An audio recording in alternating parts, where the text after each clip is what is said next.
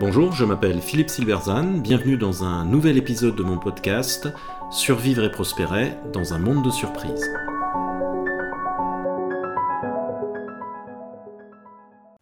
La raison d'être est morte, vive la raison d'être.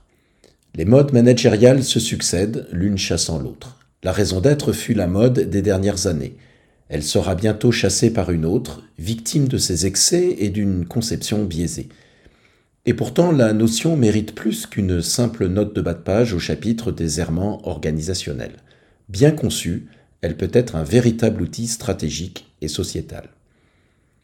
Ce chef d'entreprise n'y va pas par quatre chemins. Il faut en finir avec la raison d'être, écrit Philippe Lechstener dans une tribune publiée par Les Échos, qui décrit les travers de l'exercice avec des exemples édifiants, ajoutant que, vu de l'étranger, cette pratique est, je cite, incompréhensible.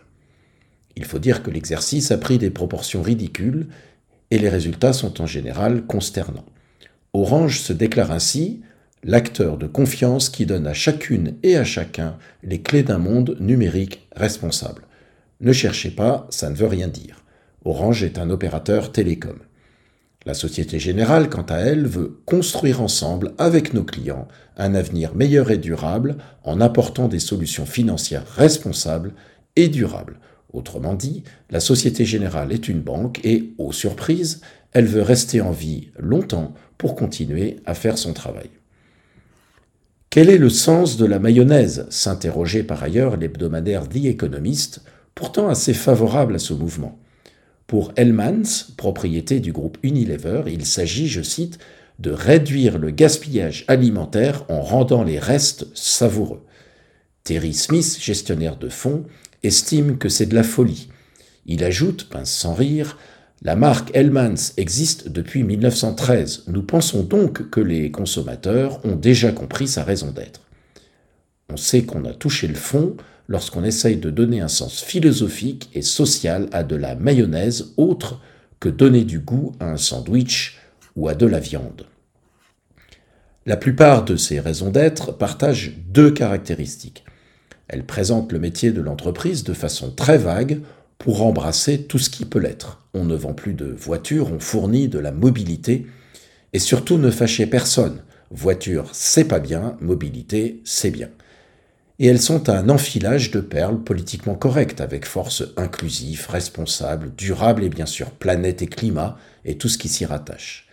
Une fois ce verbiage bien ficelé et le gros chèque remis à l'agence de com qui l'a concocté, l'entreprise peut retourner à ses petites affaires. Le monde est-il meilleur après ça? Aucunement. Les employés sont-ils assurés sur le sens de leur travail? Du tout. L'entreprise dispose-t-elle d'un guide pour sa stratégie? Loin s'en faut. Mais les cases sont cochées et c'est ce qui compte. Le risque est que ces errements constatés, on pose le débat en pour ou contre. Pendant des années, on nous a dit qu'il était essentiel pour les entreprises de se doter d'une raison d'être. Des voix s'élèvent désormais pour montrer combien c'est ridicule et ce débat, comme tant d'autres, va se polariser. Choisis ton camp, camarade. Il faut éviter cela. Si les raisons d'être sont aussi navrantes, ce n'est pas parce que ceux qui les ont conçues sont idiots ou mal intentionnés. On les accusera de social washing, mais l'accusation sera le plus souvent injuste.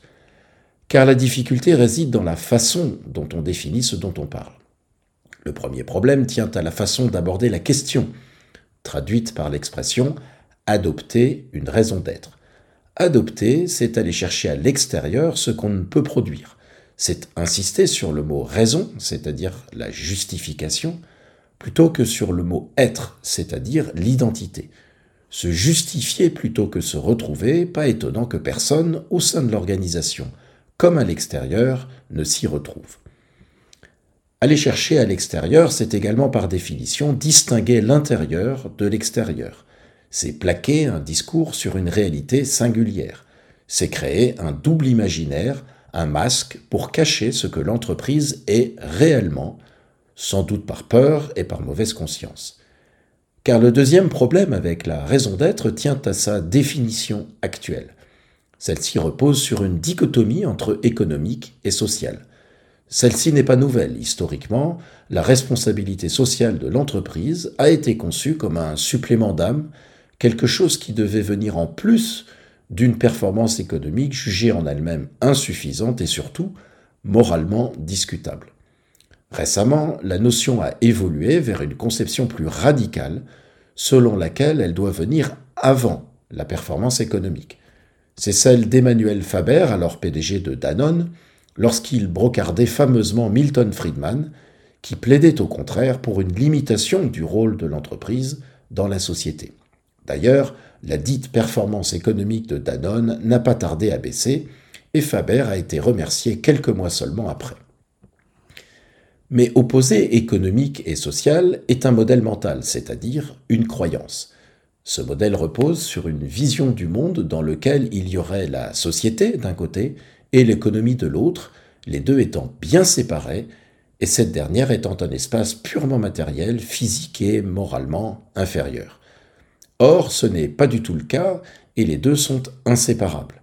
Une entreprise ne peut exister sans son substrat social, et sa contribution est nécessairement sociale par les emplois qu'elle crée, entre autres choses. Autrement dit, par sa seule existence et les externalités qu'elle crée, l'entreprise a déjà une contribution sociale. La question n'est donc pas faut-il une raison d'être? Toute organisation en a une puisqu'elle est et qu'il y a une raison pour laquelle elle a été créée. La question est ce qu'on entend par raison d'être. Si l'on entend effectivement un double qu'il faut créer pour se cacher et donner des gages au clair, alors cette raison d'être est morte ou en train de mourir, car elle n'aura servi à rien si ce n'est ajouter du bois pour éteindre le feu. Si l'on entend au contraire par là l'idée de découvrir qui l'entreprise est réellement, ce qui la rend singulière, et d'en faire un ancrage pour offrir cette singularité comme contribution au monde, alors cette raison d'être-là a un bel avenir devant elle. Car comme l'observait Peter Drucker, ce dont la société a besoin, ce n'est pas d'entreprises uniformes qui se conforment aux dogmes du moment, mais d'entreprises qui développent leur singularité. Faisons tomber les masques et vive la raison d'être. Merci de votre attention. Vous pouvez retrouver cette chronique et bien d'autres sur mon blog www.philippe-silberzan.com. À bientôt.